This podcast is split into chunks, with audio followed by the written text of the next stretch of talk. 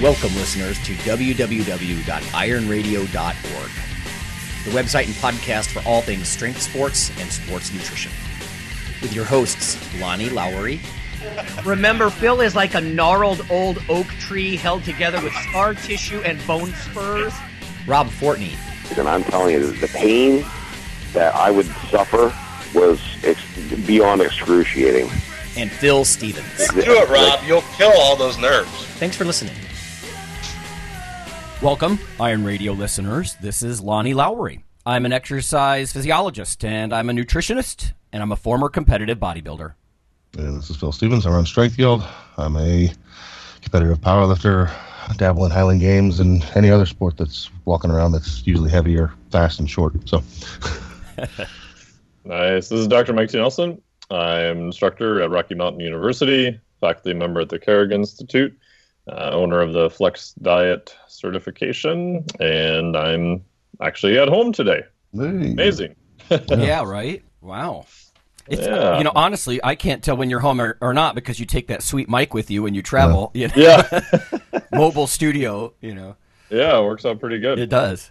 Um, Yeah, sets off the TSA people all the time, but other than that, Oh, right. Like, is he going to do some kind of weird anti, I don't know, government, you know, anti establishment podcast from Russia? yeah, they don't know what it is. That and uh, fat grips, so I have to take both those out of my bag all the time.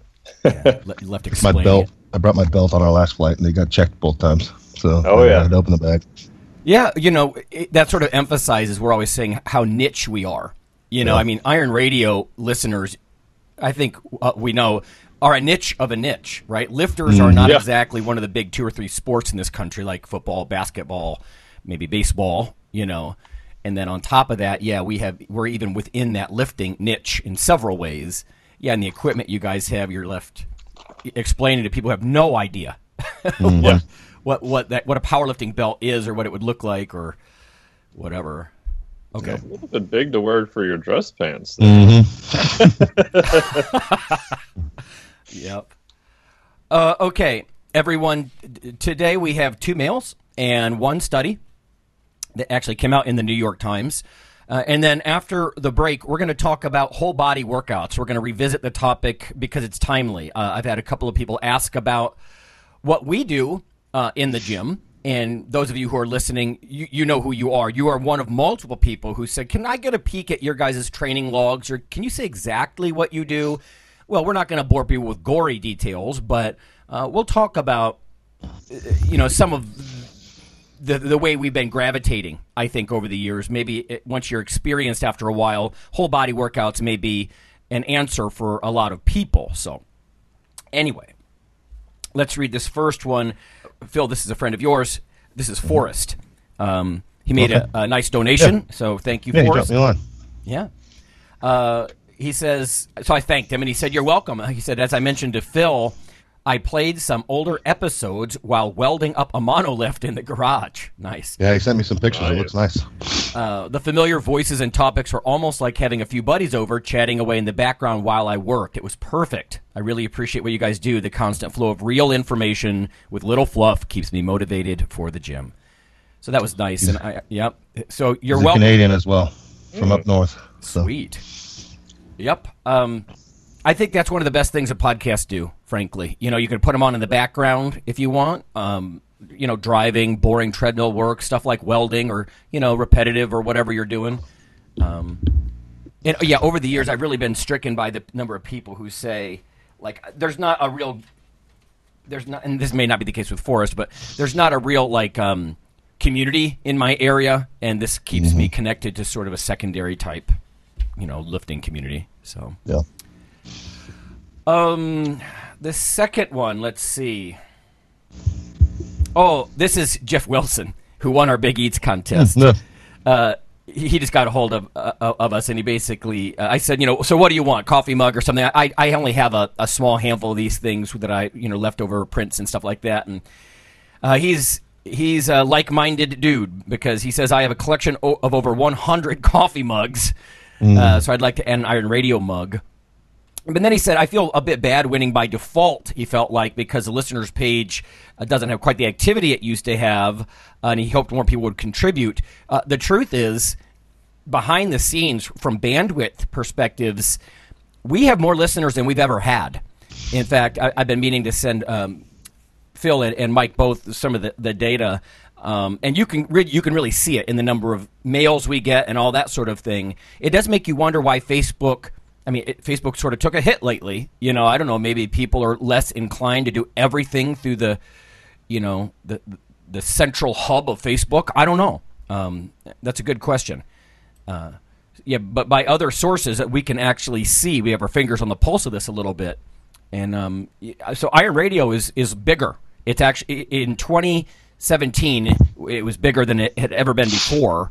So I'm not too worried about it. At the same time, yeah, uh, when we do social media type stuff, and admittedly we don't do a lot of that kind of marketing stuff, but uh, it'd be nice to to see yeah more participation. So good on you, Jeff, for participating.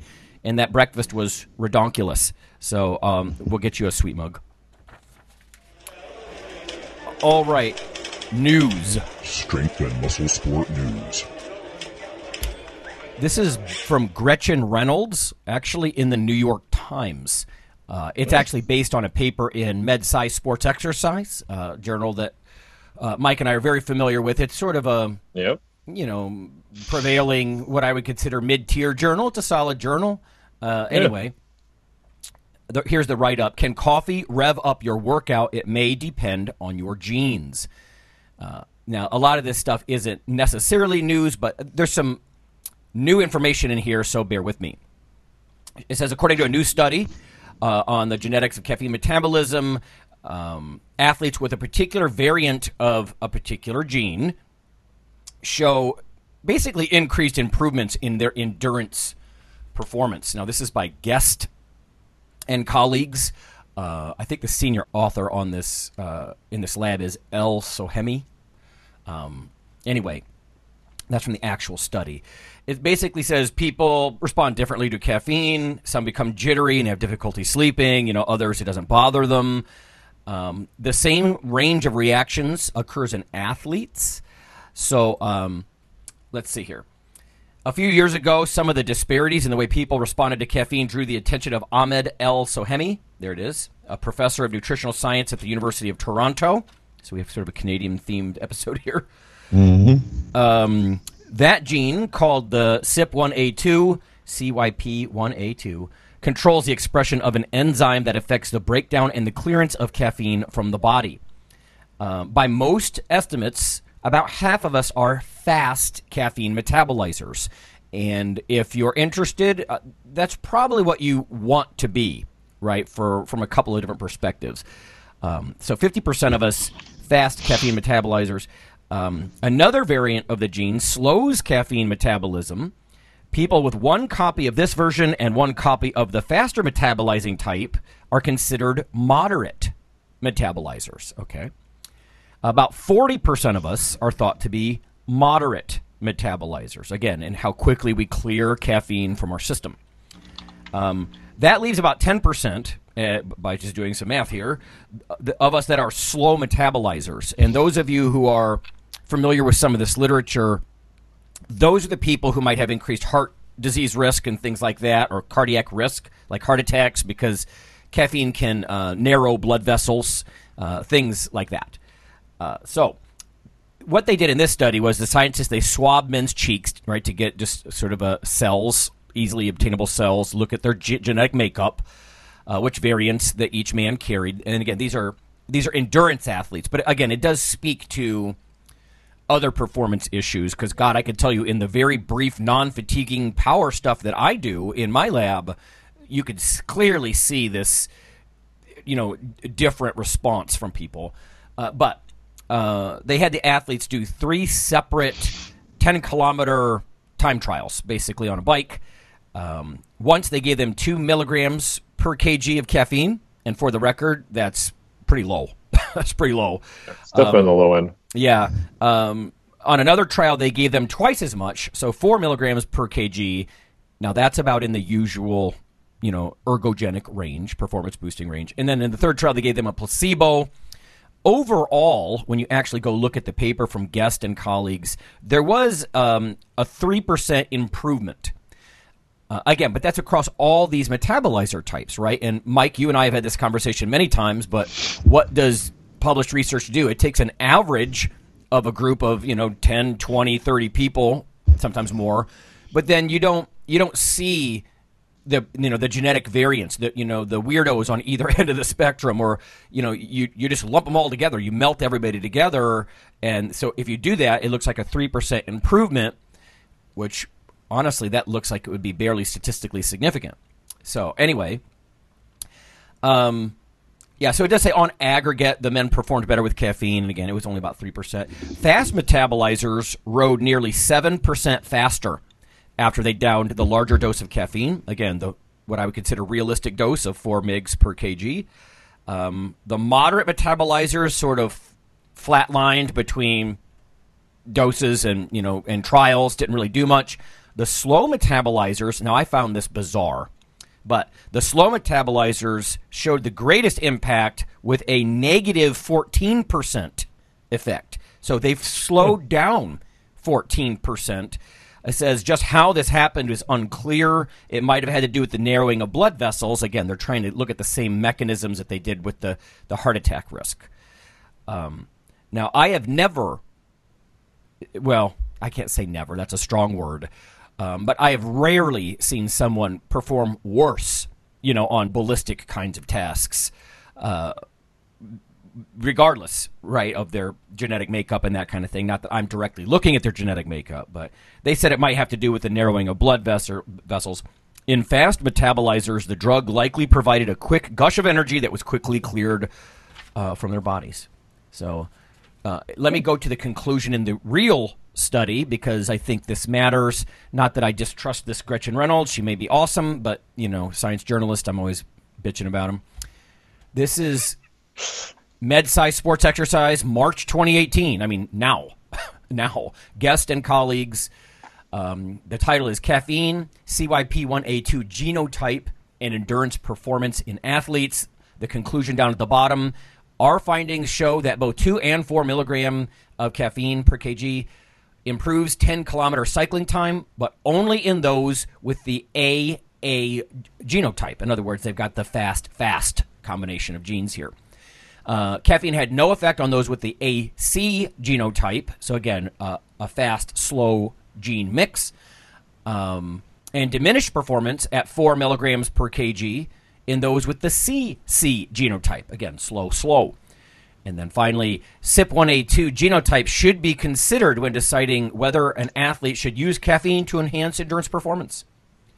So, uh, interesting stuff, I think, coming out of uh, some Gen Pop media.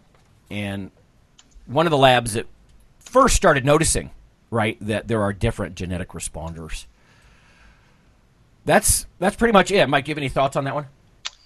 Yeah, the um, the lead author there is actually the lead author on the upcoming revised position stand on caffeine. So I'll drop her a note in maybe a couple months. We can get her on here to to talk more in detail about it. But yeah, super interesting because like the study showed, the newer things are looking at taking genetics and saying, okay, you're fast, you're slow, maybe you're somewhere in the middle, and then seeing if there's a difference in performance there my guess, and this is just purely speculation on the people that were super slow, is I wonder if even that low dose was maybe too much.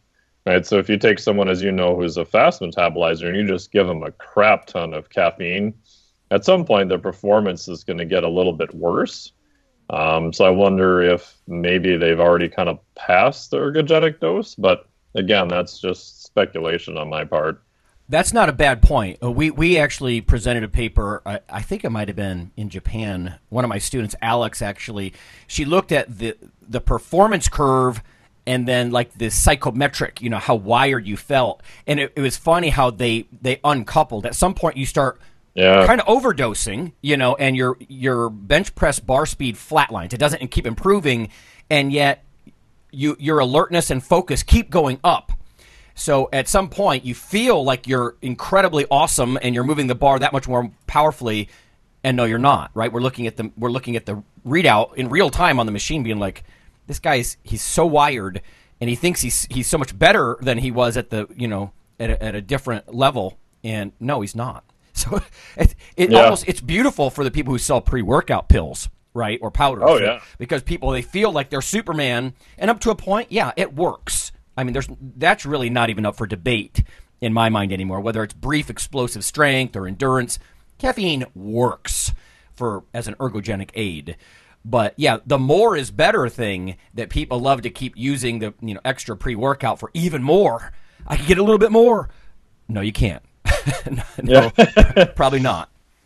So And we see that with everything, right? There's different shaped curves of response, whether it's an inverted U or, Mm-hmm. you know, at, at some point you're going to see a different response. And yeah, not to diverge too much, but there's some interesting stuff, even looking at toxicology of super small amounts of doses of some things being very toxic, moderate being not too bad, and then high doses being toxic again. So, like a complete U shaped curve. So, it's weird. it's not always a nice, neat, linear response to everything. Right, right on. Yeah, pharmacokinetics, they're a thing. Yeah. Uh, okay, that's pretty much it. Um, any other news from around the industry? No. Uh, I don't think so. okay. I passed my CISSN exam. I finally sat down and took it when I Oh. was in Costa Rica. So I passed that, so I was happy. Well, that's some humility on your behalf because you could write that thing. You know. Well, I actually helped with the review course and I was like, oh, I told the guy, I said, well, I can take this ahead of time. I don't want to be one of those people that's like, oh, here's your review, but I haven't taken it yet. It's like, ah, just take it with everyone else. So, yeah. but it was good to have a, a deadline and all that kind of stuff. Right so, on. Yep. Yeah. Yeah. Cool. All right, let's go to break. When we come back, we're going to have a freewheeling discussion about whole body workouts, uh, who they might be best for, who they might not be best for, pros and cons, how we do it, the whole shebang. We'll be back.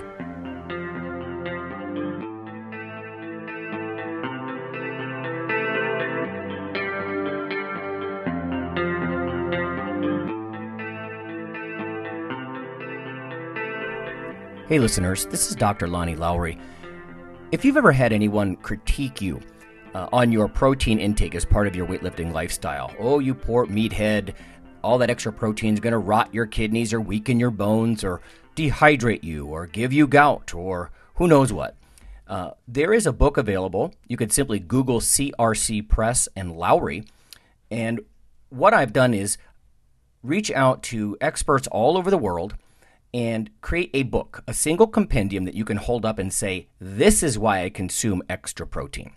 This can be very valuable when you're um, being quote unquote educated uh, by various professionals on the topic. Uh, there's enormous amount of literature in this book on the safety, uh, the effectiveness, how protein works in cells, the history of protein and weight trainers, uh, much more. So, again, please check out CRC Press and Protein and Lowery. You can just Google that. And uh, I do, full disclosure, I do make a small single digit uh, royalty on the book, but that's not why I did it. I did it so we can all have something, uh, our particular population, uh, to both defend what we do and to inform our nutrition and our eating. Thanks.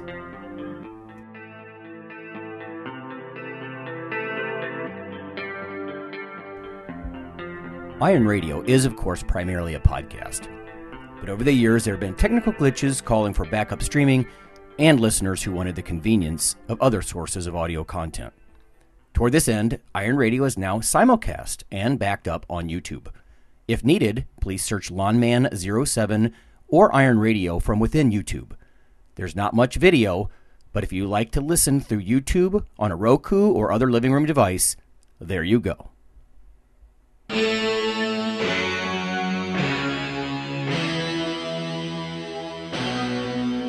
Weekly fix of Iron Radio?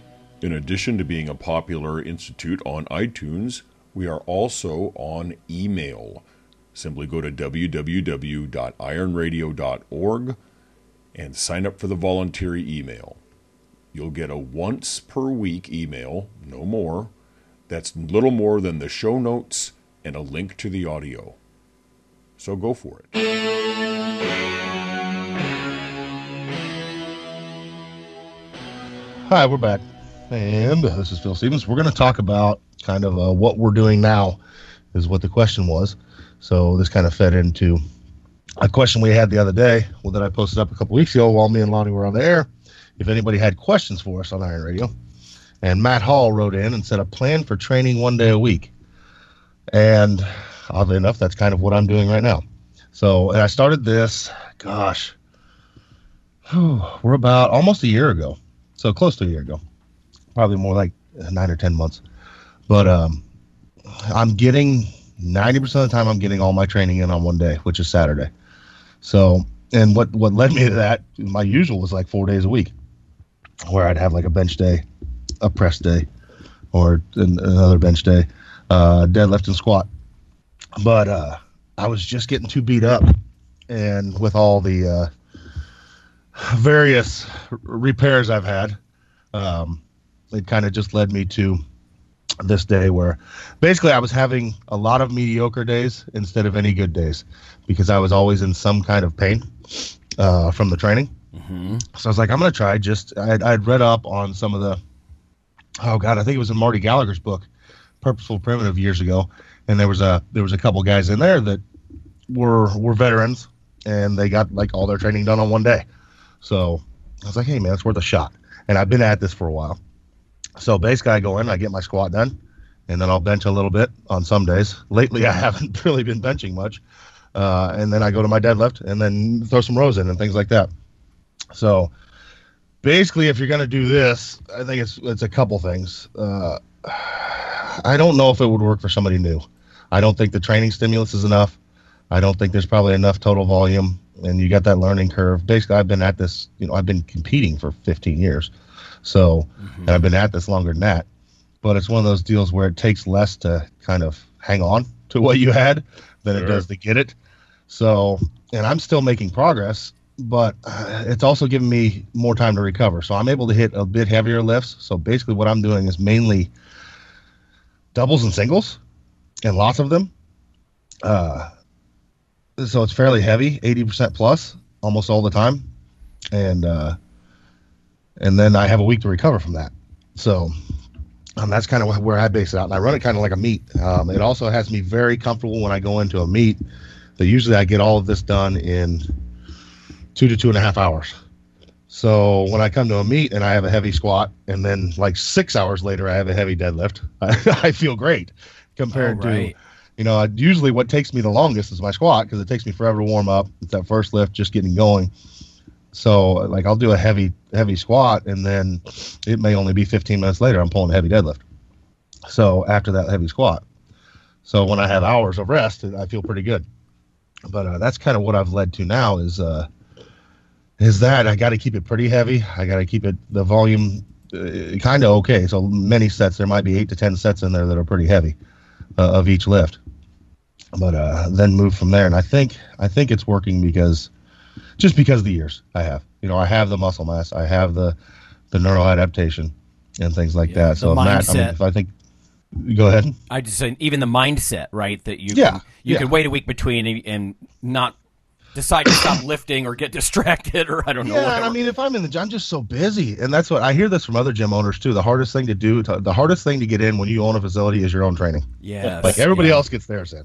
So and by the time it's my turn, it's like, oh god, it's time to shut the doors and get out of here. So I'll try and get little things in here and there. Like I'll pick up somebody's bar that they're deadlifting with, and I'll do some bent over rows and things like that. But it's not a lot, and I'm fairly active. You know, I'll chop wood at here and and things like that. But uh, you know, my training plan, I think it's it's working mainly because just I, I'm I'm more advanced. I think if you were someone who was doing it, uh, I've worked with people that I have one to two days a week, and they're they're more of a beginner. I think it's you need to really load up on the volume, and instead of taking a like a powerlifter's mindset that we have, which I'm always still just looking to kill things and make it easy. I don't want to grind through sets. Yeah, um, I'm always looking to make mine easy. You would have to go like like Lonnie always says, tissue assassin. Yeah, if you're going to do one to two days a week, and literally just like you can can hardly walk the next day and give yourself that week to recover. Yep. If if you're a beginner, I think that's the route you would have to go is just massive sets of tens and twenties and things like that to the point that the next three days is like not fun to walk upstairs. And then then you have a few days after that, and then okay, I'm back at it again. So I think you could pull it off. Um, it depends on where you're at and what your goals are. So right, yeah, career stage. Yep. Yeah. Yeah.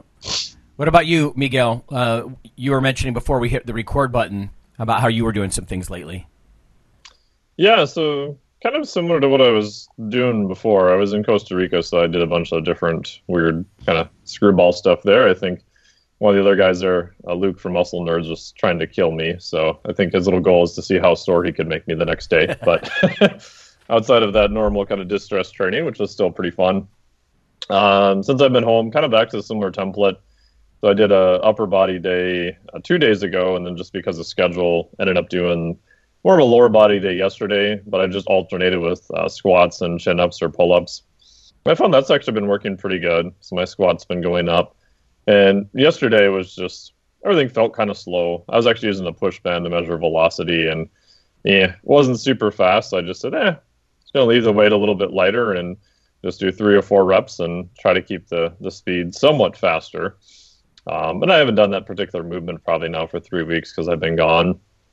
And then during the week, I've the other days just more hypertrophy kind of upper body uh, type stuff.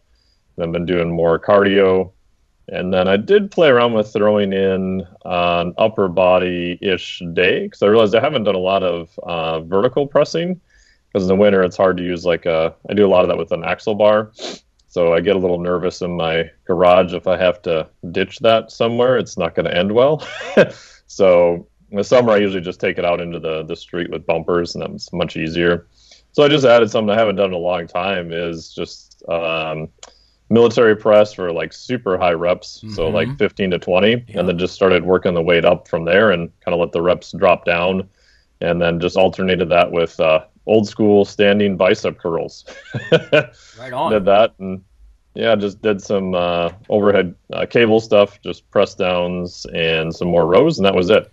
I was in and out in less than 40 minutes, and oh yeah, uh, yeah. So I thought that was good, and it, it's crazy to me how when you go into like a higher rep range, like my overhead press isn't super strong by any means, but holy crap, do I feel like a pussy because I haven't done like you know, probably over five reps in that and like forever. So you can get in a fair amount of work doing that and not have to beat the crap out of yourself. And it, you know, doesn't take very long either. So, right. Yeah.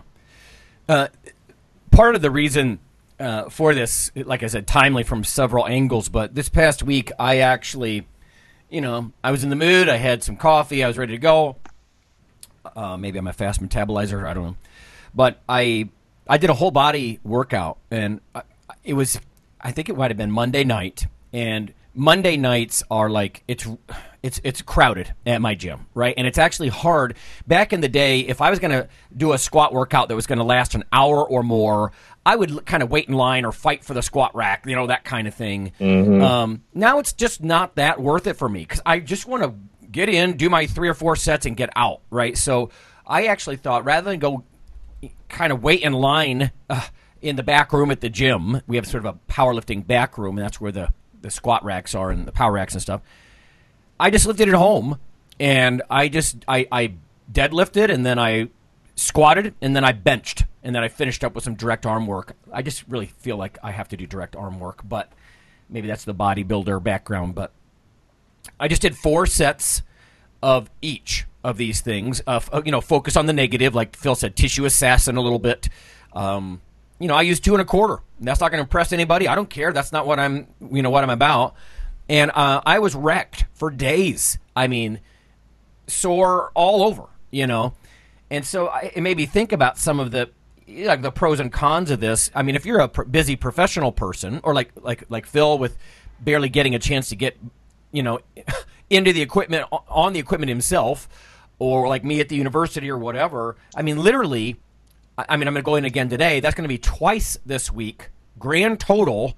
You know, uh, but I would think that those kinds of workouts you could do them twice, three times a week. And here's the the interesting thing from a volume perspective: instead of drifting into the bodybuilder esque split body part split like I used to, where I might actually hit only hit back once a week um, I end up stimulating back twice or three times this week, right? Even though I'm going to the gym infrequently, uh, you know, so I might get 12 to 16 total sets. Uh, for my back. And again, you know, for me, a two and a quarter, that's a nice medium weight. That That's not a medium weight for a lot of you guys that listen, probably, but it is for me. So, you know, uh, four sets of eight, whatever it might be, bench, squat, and deadlift. Uh, I love it. Uh, I actually feel like I make physique progress more quickly when I do it that way. And if you think about the, the volume per session, doesn't look very impressive, right? Because you you got to in the in your mind you have to keep a little bit of juice for the next big movement. So you're only do, I was only doing four sets, but again over the course of a week I might end up doing 12 to 16 sets instead of maybe a total of eight sets for any given muscle group, right? Because I think more from muscle group body part split instead of uh, you know uh, performance movements. Um, yeah, so the efficiency of the two to three day a week thing, I just love it, man. I, I need to get back into that. I made a lot of progress doing that last year for about six months, and I think I'm going to do that as we ramp into summer here, right? Because yeah, it, it's um, deceptively higher um, volume uh, if you are a, a, low rep, you know, low number of sets kind of lifter. Now, it did take me about 90 minutes to get through that, um, and that's longer than I, I would normally spend, but. I don't know. I, I just thought that was great. Let's let's talk about exercise choices though. Uh, again, because some people are asking, like, what do you guys do in the gym? Can I get a picture of your training log? That kind of thing.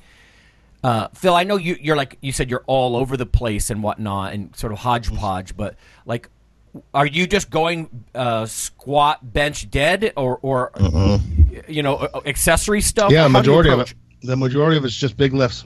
Yeah. So I mean, there's certain things that I just can't do anymore. I mean, I'll go do them every now and again, um, like chin ups. They light up my shoulder. I've got a bad shoulder, so I just it's I'm at that point where it's like, yeah, okay, chin ups are awesome. They're one of those things you should do, but I can't. So uh, I'm not going to do them anymore. You know, right? Yeah. And every once in a while, I'll just go knock out, and I can still knock out like 15, 16 in a row, even though I don't do them.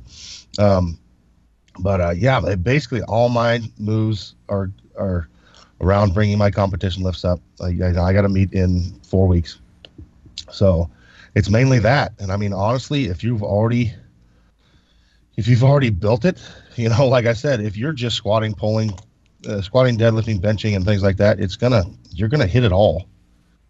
so, I mean, that's basically what I do. It's just the big lifts. Um, it gets me in and out. I, I enjoy it. I know if I if I go in and like today, I got to go in and squat 655 if I do a few reps at 655, I, there's not a lot I didn't hit. You know, yeah. so and you know, I just I was out at Mark Bell's a week and a half ago, and we did uh, three sets of five at 605 on deadlift, and then a bunch of stiff-legged deadlifts, and called it a day. You know, that's yeah. enough. So I think a part of that's load too. I mean, once you're up to a certain load, and that's one thing I've changed with my clients. Uh, percentages are percentages. Like 80% is 80% until you get really strong. You know, I can't ask Brian, who's squatting 900, to do, you know, 670 for 30 reps. right. Yeah. So uh, we can get more out of less, like we talked about before the show. I mean, and like me and Wendler talk about this a lot. Now, I, if I'm doing assistance work, usually it's a lot lighter than it used to be. You know, I might do good mornings with only I've good mornings 650, but I'll do it with like 225 now. Yeah. Um, and just kind of go through the motion. Usually a lot slower, just looking to hit the right movements. I don't need to. I don't need to pack on the weight on that stuff to keep it and keep building. So, right. but basically, I'm mine. Yeah, it's all based around really big compound moves. I don't have any time to waste. So, I think um, part of it is you're not trying to break new ground in the good morning. you know, yeah. you're just got to maintain those those systems and yeah, those structures. You know, while you focus on the bigger lifts. Yep. You know. And that's what I'm trying to get up is my squat, my bench, and deadlift. Get those back up, and and right now, will this plan change? Probably, but I'm going to ride this this very few days a week as long as it can go up. You know, I'm squatting potentially more than I ever have. My deadlift's going back up. Um, I haven't been benching because my shoulder hurts. So, and I figured out that I start benching and my bench goes down. I quit benching and I joke and I tell everybody I, I, do all my benching in my head. It's all mental reps. so I just hit my first bench session in like eight weeks, and I literally just worked up to 315 just to make sure I could still hit it easy. And it was there. I was like, okay, I'm done. You know? yeah. So as long as I can do that, honestly, it's better than hurting. and I'm going to try and figure out something after this meet and try and figure out a plan as far as my benching that doesn't hurt. Um, because I mean, if I can go in and bench, I barely missed 405 at the last meet without training my bench. I trained it probably Damn. six times in six months, and and hit like 375 and barely missed 405. So if I can figure out a way to train it some and keep the pain in the shoulder away, then I think I can get in the fours again. But uh, Wow. it's just figuring that out. You know, it's it's it's ever changing. So Yeah, I think you're right. You can't have intensity and volume at the same time, right? And when you when the intensity can go up outside of any kind of norms, you know, like Yeah. te- textbook norms. Yeah, something like eighty percent. That sounds pretty reasonably heavy. Yeah, until you're a thousand pound squatter. Yeah. yeah, and then that's eight bills. yeah, on the exactly. bar. You're not going to do that. Like I'm not going to ask JP to do eight or five sets of three at 800. right, right. He's going to look at me like you're stupid. Now, So, Phil, uh, people are gonna they're gonna pester and say, "Well, F- Phil's not giving very specific numbers. How what what's the total number of repetitions you might do in each of the in the big lifts?" Okay, like today, I'll go in there and I'll hit. Well, it depends on early. So if the lightweights, uh, I might stay there longer. So I stay at lightweight until I feel right. So some days that's not very long. Some days it's a long time. Yeah, Uh, yeah, I I will get all my. I won't go over 315 unless it feels really good. Um, so I'll stay down under that in the 135, 225, 315 range, and that's where all my warm up is gets done. Once I'm past that, then it's really fast, and I'll go up. You know, 315, 405, 495. Like today, I got to go to 655. So, and then once I get heavy in the 550, you know, 545 range, now my goal is usually uh, now I start hitting my doubles and singles. And what I'm to do and looking to do is get like anywhere from four to 10 sets in that heavy range of Okay. 80 to 90%. So I'm, I'm, I'm, most days I'm not going in there for a specific number. I'm just looking for that number of sets of hard work in that rep range. You know, and if it's only 605 for that day because I did seven sets before it, that's okay. I'm just looking for hard work in that heavy range. Today I have a very specific goal because I'm four weeks out from a meet. So I will work up pretty quickly and get to that 655, which is going to be my opener, and I'm going to hit that and kill it. And I might do it one to three sets, depending on how it feels. okay. So, but most of the time, I'm looking for that six to ten sets of hard work in that that higher rep range.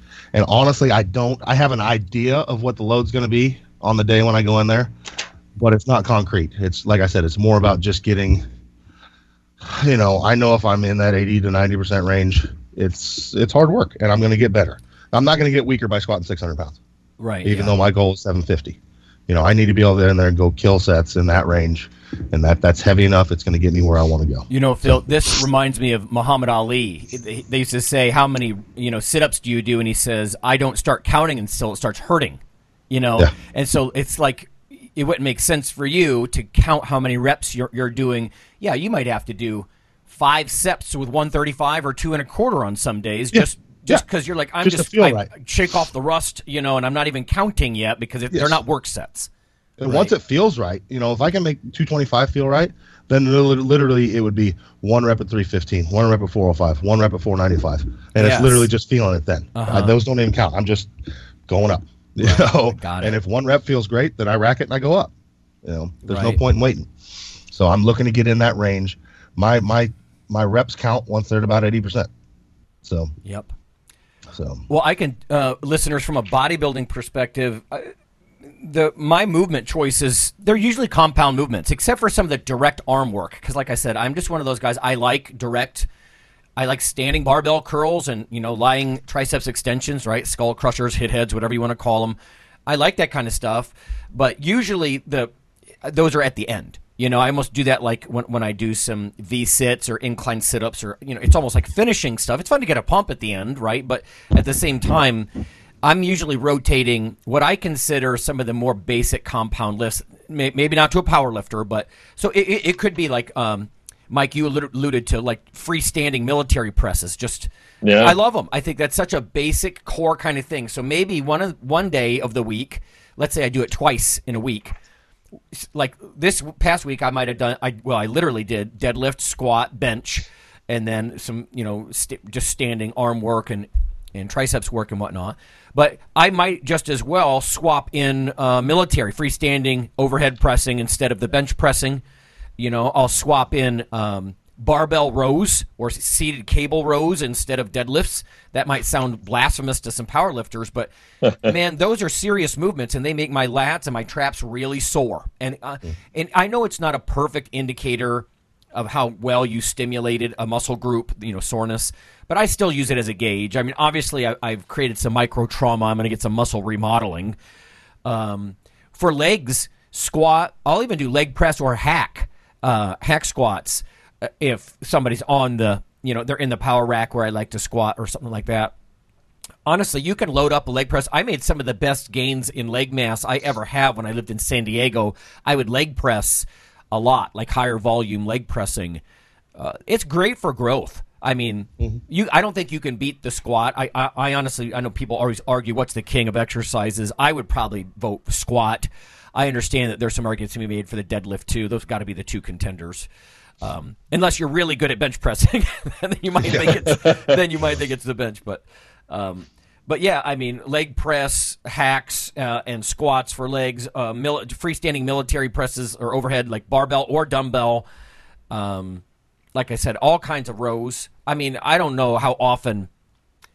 This sounds funny, but I, you know, because I don't, I don't see a lot of the power lifters at my gym doing this, but um, just bent rows, barbell bent rows. That is a serious man movement.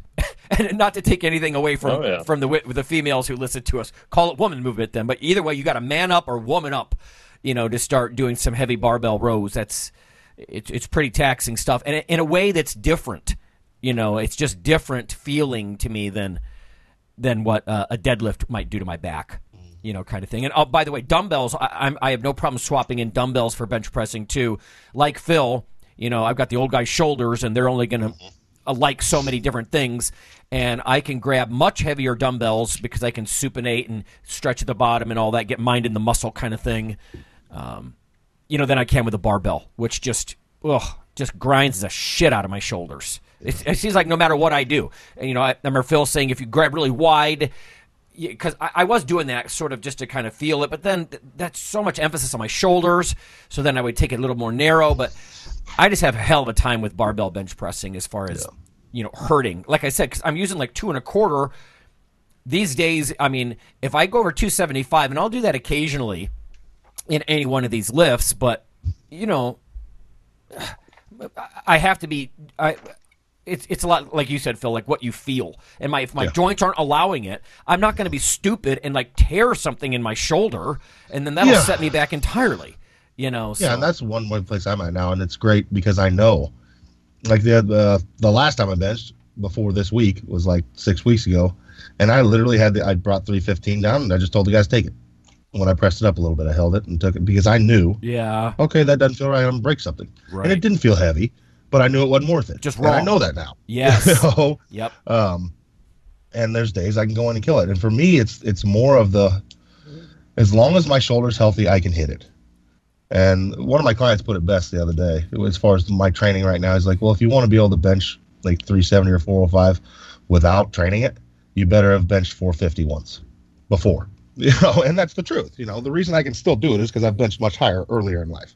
So I'm hanging on to 80%, you oh, know, without right. having to do much.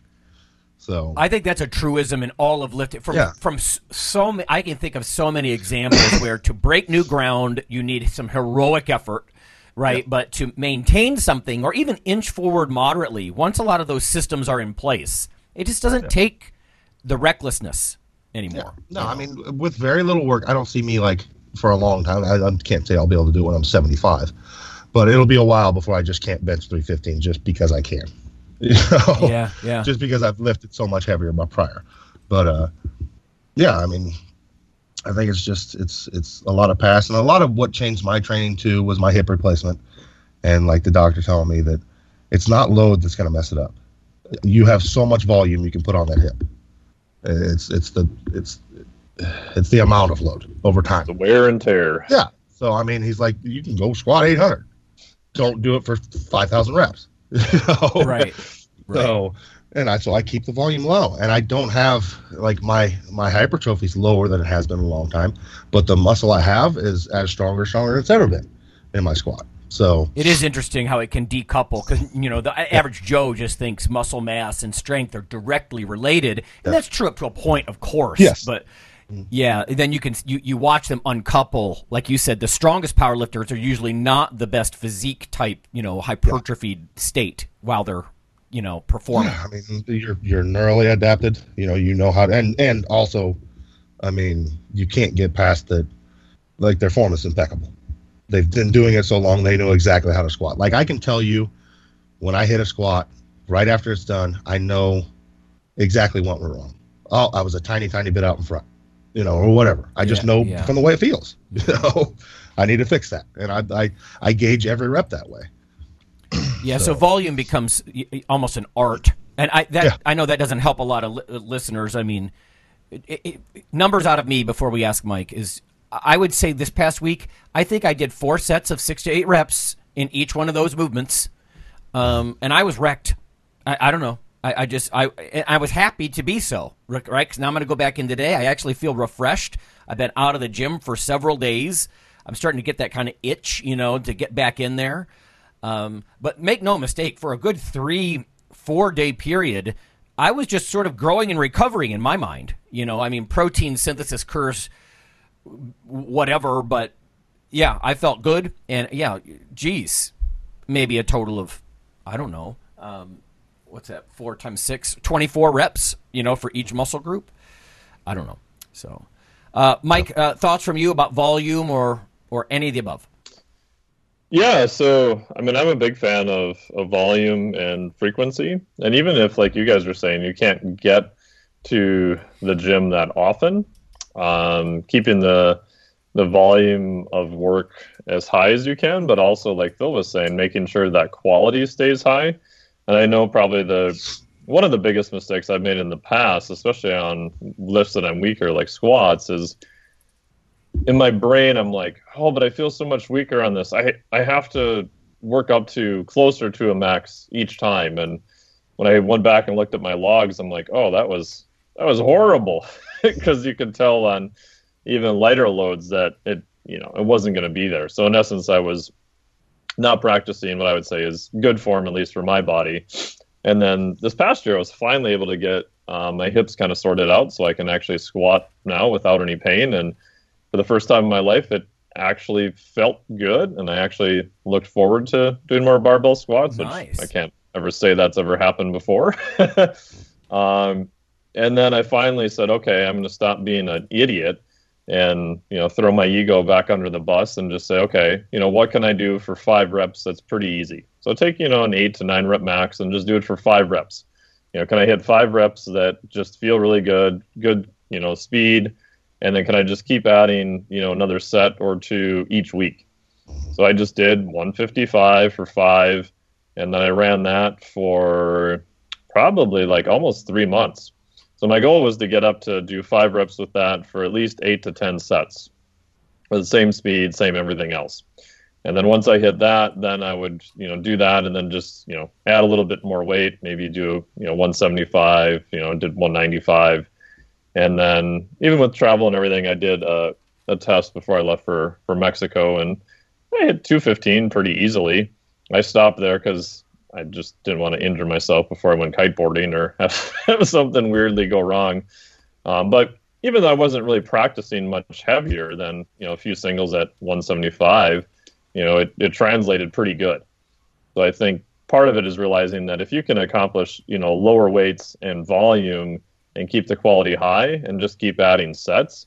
I mean, obviously, there's definitely a, a component to strength and and learning, uh, but since I'm my lift is so low in that area compared to my other ones, I probably don't need to go you know singles and doubles and that kind of stuff per se. You know, I can take something easier, do that each week, and then just keep adding uh, more to that, and then that's yeah, and that's worked pretty well. And then I also said, okay, since my squat is so much weaker than my deadlift, um, I actually, for probably the first time in my life, didn't deadlift for like two months, was, I think, the first time ever. Um, but even in Costa Rica, we just, you know, we're deadlifting and just worked up to a max and I hit 375 or somewhere around there. It was in kilos, um, pretty easily, you know. And even though I haven't had any direct practice on it, I'm you know not that far off from where I was either. So I think as long as you're kind of training something that's similar, like Phil was saying, if you've got a fair amount of experience in other lifts, your lift isn't going to just all of a sudden tumble to zero. You know, it's going to be there even without a lot of direct practice too. Well, I think it's worth saying. Uh, what I'm doing, my people aren't doing. Yeah, and you have a lot more experience than probably most of the people you're training too. And, and I agree with you. I mean, we mainly do a lot of volume. Uh, I'm one of the powerlifting coaches in the world. I mean, we spend if we're got a 12 week training cycle, eight of those are going to be under 80 percent, Yeah, 80 percent or under, and we're doing a lot, a lot of volume. Um, and they're looking to kill light weights. So Yeah, you know from from what I've seen in the lab, it's it's fun to look at this from different perspectives. But because I still like to do negatives quite a bit, um, it's somewhere between twenty five and forty total repetitions. If you again, if you're doing like four count negatives, that you're going to rock people. Like you know, you can do blood draws Oh. and see en- enzyme e- efflux. You know, you can see a lot of damage markers, a lot of soreness. Twenty five to forty reps with a medium weight uh, and negatives. That's how I've always gravitated toward the the volume side of things. You know, if you will. Um, but yeah, I'm just I'm just so tickled lately. And again, I- guess it depends, right, on what your goals are and your career stage and that kind of thing. But I- I guess I hope we've at least provided some info on you know, total dose when it comes to reps, the art that comes into play sometimes. If if you are that more experienced, intermediate, or advanced guy or gal, you might, yeah, you, you might not count reps on those first couple of sets while you're working up and getting into your your your work sets, you know, stuff like that. But um, yeah, I thought it was again a timely topic. It was fun for me this past week because I walked around sore and I just felt like I, I really accomplished something, you know. And then now I'm gonna I'm, I'm gonna go do it again. So I'm looking forward to the next I don't know, um, at least three months of just continuing to do this stuff. And like I said, I, I've really noticed that I can make really good progress uh, this way. I like what Mike said about adding a set instead of just more reps. You know, if you are going to do this whole body kind of workout, uh, sometimes I just think heading into each set a little fresher, there's some advantages to that too. So, Yeah. Well, the last comment is I think it all depends on what your goals are too. You know, I'm purposely trying only to lift, you know, two days per week since the rest of it is more still aerobic based development through probably spring. And then I also realized the older I get, not that I'm that old, I'm 43, I just don't want the risk of being really sore or have any like niggly type injuries. You know, if I'm going to spend money to go to, we were in Tejas and then we were in Mexico maybe 10 or 20 pounds to lift for that potential. I may you know sprain something or twist something to do the other thing that i really want to do. You know so i think a lot of it is being realistic with what are your goals you know, kind of what are your priorities and then where is that you know risk reward? You know if people are really pushing you know powerlifting or other things then yeah they're probably going to take a little bit more risk if that's not your you know number one goal in life probably not worth you know pushing it just for that that little bit more of a percent increase. right, yeah, I say even then though, I think most people go too heavy too often, even as Yes. powerlifter. Yeah, You don't need to go to 100 percent to get strong. I did. I've said it a hundred times, but if, if going to 100 percent all the time made us strong, then we'd just do meets every weekend and we'd all be jacked. yeah. You know? yeah. So Be singles every day in the Yeah. gym. yes. So Oh, you know, I'll leave everybody with, with one thing.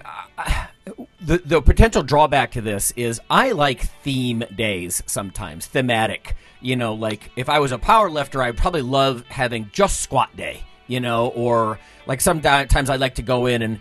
Uh, I always, I always like chest and arms day. You know, like t-shirt muscles. It's just fun. It's kind of silly, but when you do whole body stuff, it's less thematic. It's less topical on the day that you go in. So it's a kind of thing I don't know if I could do forever, but I do. Like right now, I'm motivated to do it, right? Because the the hypertrophy that I end up with is is worth it. So I, I don't know. I would suggest at least give it a 12 or 16 week run, you know, and see where it gets to see how it fits into your your goals and your lifestyle. So okay, um, good stuff. I guess we'll uh, see you for next time. see you everybody next week. See ya.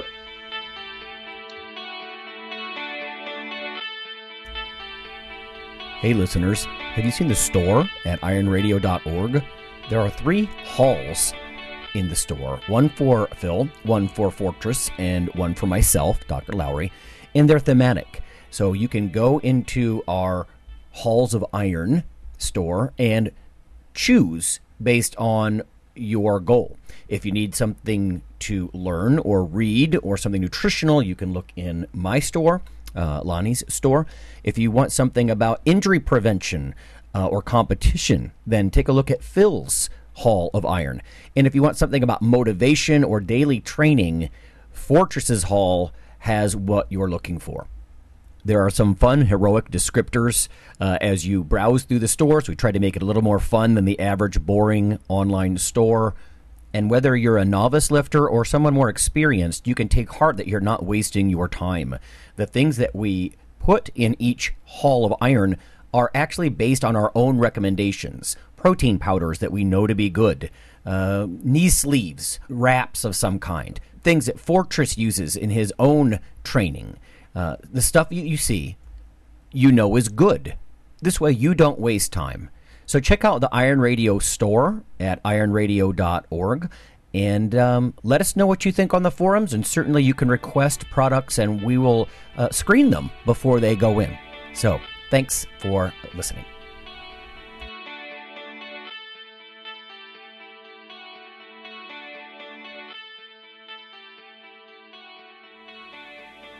Iron Radio is accepting donations. If you like what we do, the professors, the scientists, the bodybuilding show promoters, the athletes themselves in powerlifting and bodybuilding, um, please consider making a donation or maybe buying something from the ironradio.org uh, store. Uh, we also are accepting supporting members. So for $4 a month, which is frankly less than the bank sneaks out of your account in fees, you can step up and support a form of sort of public radio for the bodybuilding and powerlifting and strength community. The Iron Radio podcast and all of the audio on ironradio.org is for informational purposes only. If you're interested in starting a diet or exercise program, it's important to check with your physician. Also seek the help of registered dietitians, athletic trainers, and qualified exercise physiologists in order to make the progress that you need.